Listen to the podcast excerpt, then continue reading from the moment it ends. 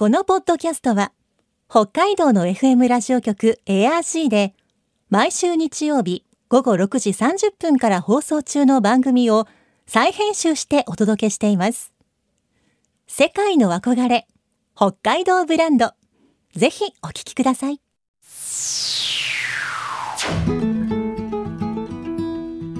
今世界から注目される北海道この番組では北海道が世界に誇る自然文化産業などをピックアップ。北海道の持つ魅力や可能性をゲストの方に伺います。お相手は鈴木舞です。今回のテーマは北海道型ワーケーション。ワークとバケーションを組み合わせた造語ワーケーション。観光地やリゾート地でテレワークを活用して行う働き方で人気の観光地でもある北海道のワーケーションが注目されています。今週と来週はワーケーションに詳しい株式会社ワイズスタッフとテレワークマネジメントの代表取締役田沢由里さんに北海道型ワーケーションについて伺いますが今週はワーケーションの前提となるテレワークについてお聞きします。今日のお話のポイント鈴木舞のマイポイントは柔軟柔らかく。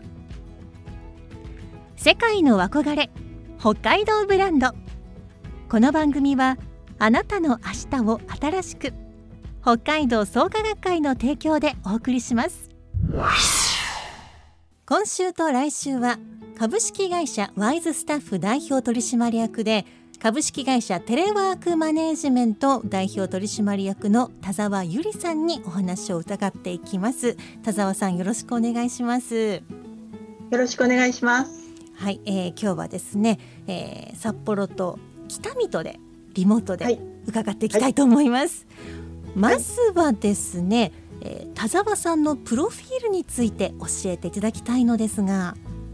はい、えー、そうですね。あの今北見に住んでるんですけれども、北見に来たのはもう24年前になっちゃうのかなっていうぐらい、うん、あの夫の転勤だったんですけれども、はい、えー、北海道が好きになって、そしてもうずっとここで暮らしてるんですけれども、やっている仕事っていうのがえー、テレワーク、まあ、あのおそらくコロナ禍でこの言葉を聞いた方たくさんいらっしゃると思うんですけども実はもう北見に来た20年ぐらい前からテレワークを、まあ、広げたい、ね、日本に広げたいという思いで会社を北見に来てから作った。それがワイズスタッフ。でまたさらに広げるためにもうずっとずっとテレワークばっかりやっている、まあ、あのプロフィールってそんな形になっちゃうのは変ですけどもあのそういうことをやってきた、まあ、一一起業家だけど、まあ、小さい会社ですけどね、まあ、そんな感じでございます。うん。あの私もそして結構多くの方がですねこのテレワークという、はい、まあ、あの言葉とこういう働き方があるんだということを割と最近、まあ、昨年のこうコロナ禍になって初めて知ったという人多いと思うんですが、はい田沢さんはもう20年以上前からそのテレワークに携わるお仕事をされて、ご自身も実践してきたということなんですね。そうですね。あのなんで私がこうテレワークという働き方に興味を持ったかっていうと、えー、実は大学を卒業した後、あの生まれが奈良県なんですけどね、はい、奈良で就職したんですね。シャープという会社、はい、ご存知ですよね、きっと。うん、で、えー、そこで一生働きたいって思ったんですけれども、夫の転勤とか出産育児等で辞めなくてはいけなくなった。うん、で、辞めたくないのに辞めなきゃいけない。なんでなんだろうって考えたら、そうか、夫の転勤、まあ、転勤族だったんでね、のために会社に毎日行けなくなるから辞めなきゃいけないんだと。じゃあ会社に毎日通わなくても働けるような社会になったらいいなって思ったのが一番最初のきっかけなんですね。その頃はテレワークという言葉はなかったんですけどもそういう働き方ができるような会社を作りたいそういう人たちが、えー、働き家でも働きたいという人たちが働けるようにしたいという思いが、まあ、企業だとかえー、につながっていってで気が付いたらなんか国もテレワークをですね推進していて、まあ、そこからガンガン頑張ってやってきたみたいなそんな感じですねただねなかなか広がらなくてあの、えー、長い間ですねテレワーク？電話の仕事ですか？と言われてそういう日々が続いておりました。はいいやもうまさか今になってこんな急にというねこう世の中の流れになっているわけですね。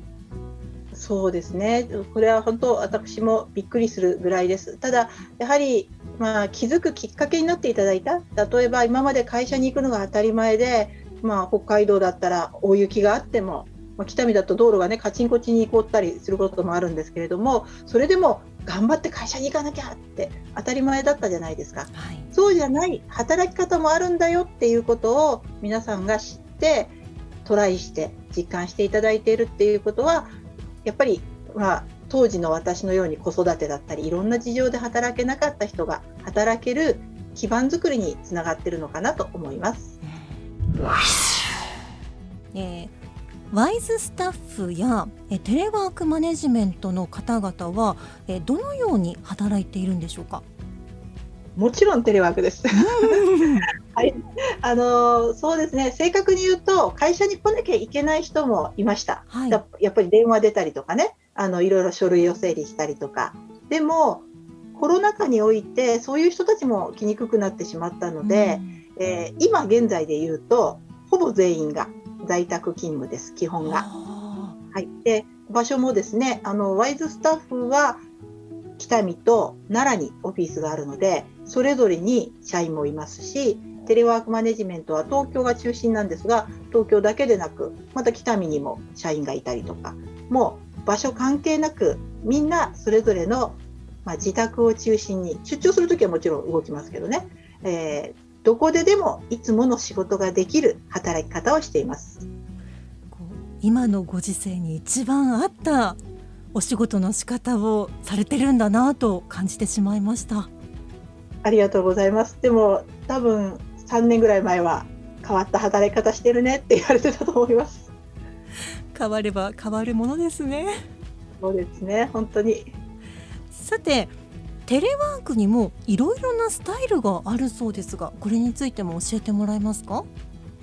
そうですねテレワークってまあいっぱい聞くけどどういう意味だろうって思われてる方もいらっしゃると思うんですね。あの語源的に言うとテレってテレフォンとかテレパシーとか離れたっていう意味があります。でワークは仕事ですから、まあ、離れた場所で働くっていうイメージは湧くと思うんですけれども、はい、これ実は造語なんですね。もともとあるちゃんとした言葉というよりは組み合わせた言葉ででテレワーク離れればいいのかっていうと実はそうだけではなくてあのやっぱり離れるだけじゃなくてもっともっと柔軟に働きたいよね。時間もそうだし場所もそうだしっていう、まあ、思いを込めて国が、えー、まあ何て言うかな。ちゃんとちゃんとした定義で言っちゃいますね。ICT を活用して時間や場所を有効に活用できる柔軟な働き方っていうちょっと難しめの定義がされています。はい、でもねそういうふうに言っちゃうとすごい難しいので簡単に言っちゃうとどこでもね、働ける。時間も朝9時から5時までじゃなくてちょっとずらしたりとか柔軟に働くことができる、それによっていろんな今まで働きにくかった人たちが働けるようになる。それがテレワークであるしもっと効率よくも働けるようになりますよね。じゃそのえー、スタイルじゃあどういうのがあるかっていうと今回のコロナ禍で注目された在宅勤務とか。で家だけじゃないですよね。例えば、えーと、サテライトオフィスとかコワーキングスペースと言われる会社以外の場所。で働くのもテレワークですしあと移動しながらカフェとかあるいは電車とかの中でカチャカチャカチャってやってる人多いですよね、はい、そういう人たちもテレワークなんですね。うん、で最近はあのワーケーションとかっていう言葉も出てきてもうなんか場所に限らず地方とかリゾート地でも働きましょうということでなんかこう場所を区切るっていうよりは一番効率よく働けるスタイルがテレワークなんじゃないかなと思っています。現在の北海道のテレワークの状況これはどんな感じになっているんでしょうか？そうですね。あの今テレワークのいろんなパターンがあるというお話をしましたけれどもやっぱり企業さんがねどんなに私がテレワークしたいって思っても企業さんがダメだよって言ったらできないですよね。はい、そういう意味では北海道の会社さんがテレワークという制度を入れているかどうかですね。うん、っていう視点で言うとテレワークの北海道の導入状況は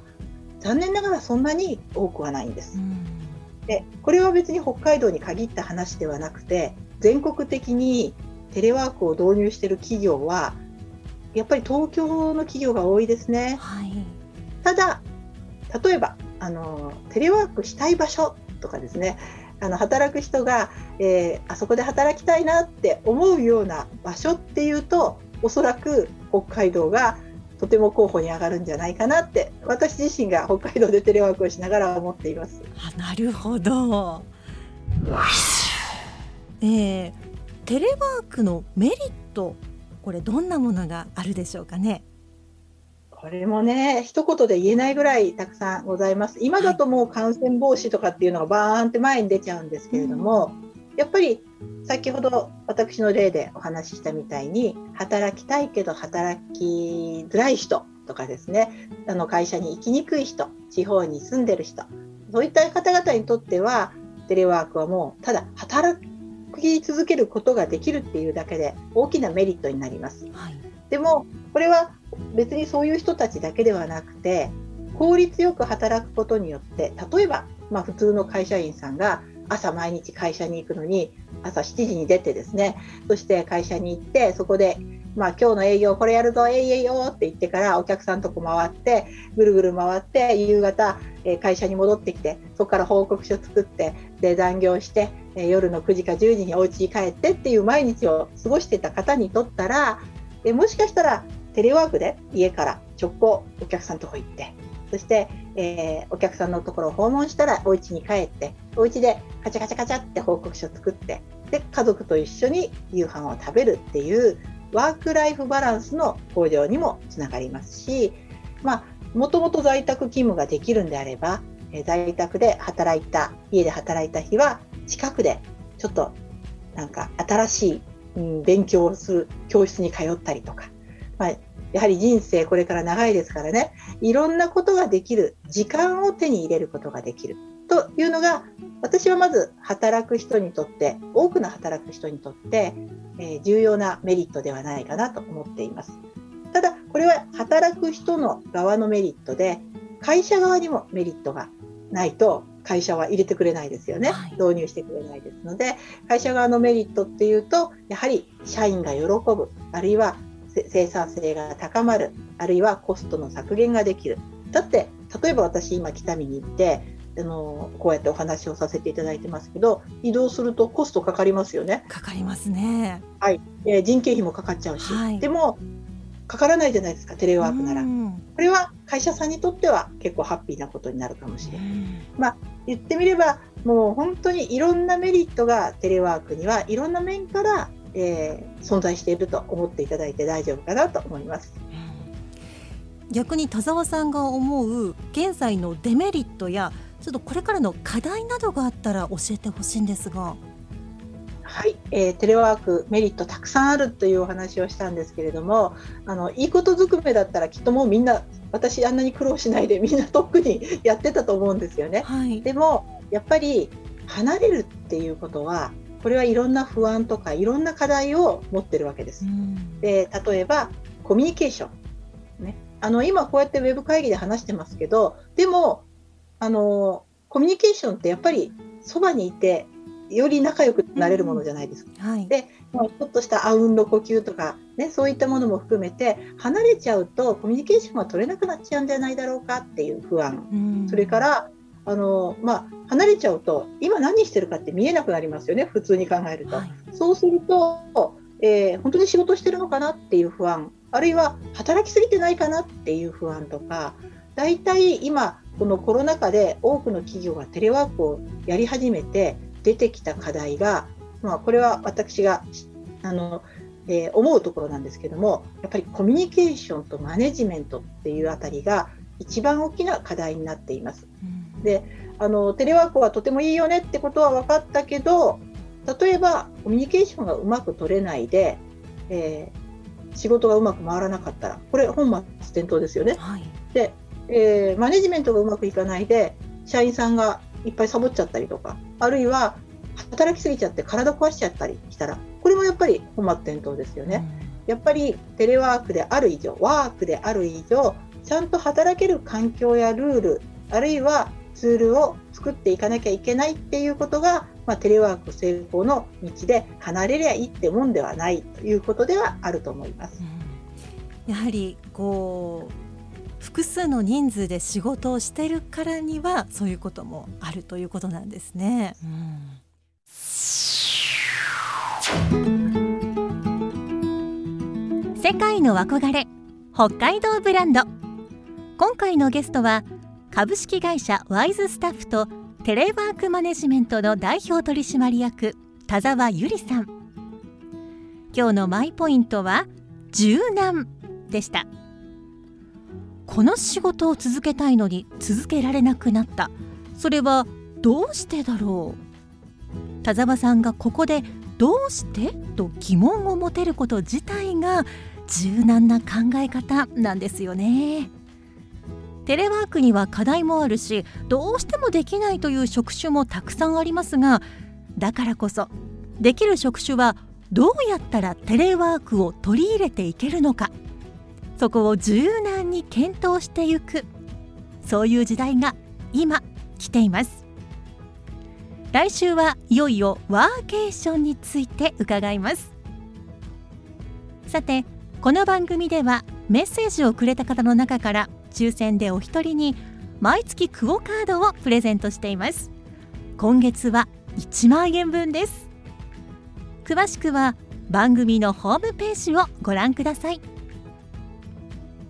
北海道ブランド。